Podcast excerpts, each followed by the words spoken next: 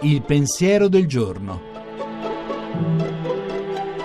In studio Chiara Giaccardi, docente di sociologia e antropologia dei media all'Università Cattolica di Milano.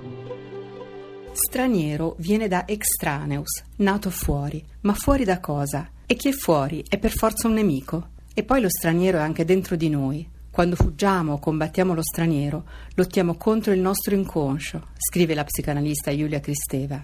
Nessun luogo ci possiede mai totalmente. Come Ungaretti dichiara, in nessuna parte del mondo mi posso accasare e me ne stacco sempre straniero. Arroccarsi è fonte di certezze illusorie che la presenza dello straniero mette a nudo. Per questo è vissuta come minacciosa.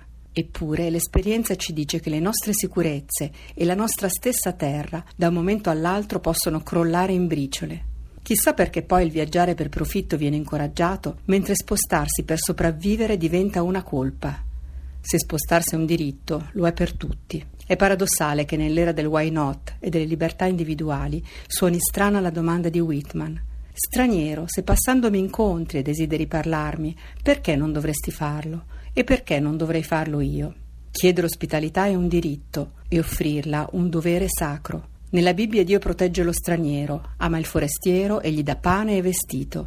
Nel Nuovo Testamento Gesù, che non ha dove posare il capo e sa bene che nessun profeta è gradito in patria, fa molto di più. Definisce se stesso come straniero e suggerisce per incontrarlo una via ben precisa. Ero straniero e mi avete accolto.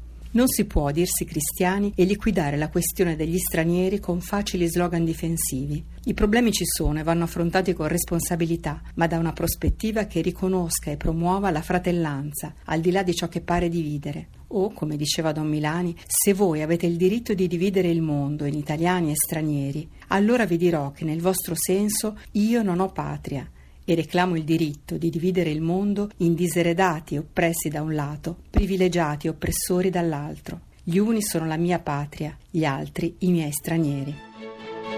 La trasmissione si può riascoltare e scaricare in podcast dal sito pensierodelgiorno.rai.it.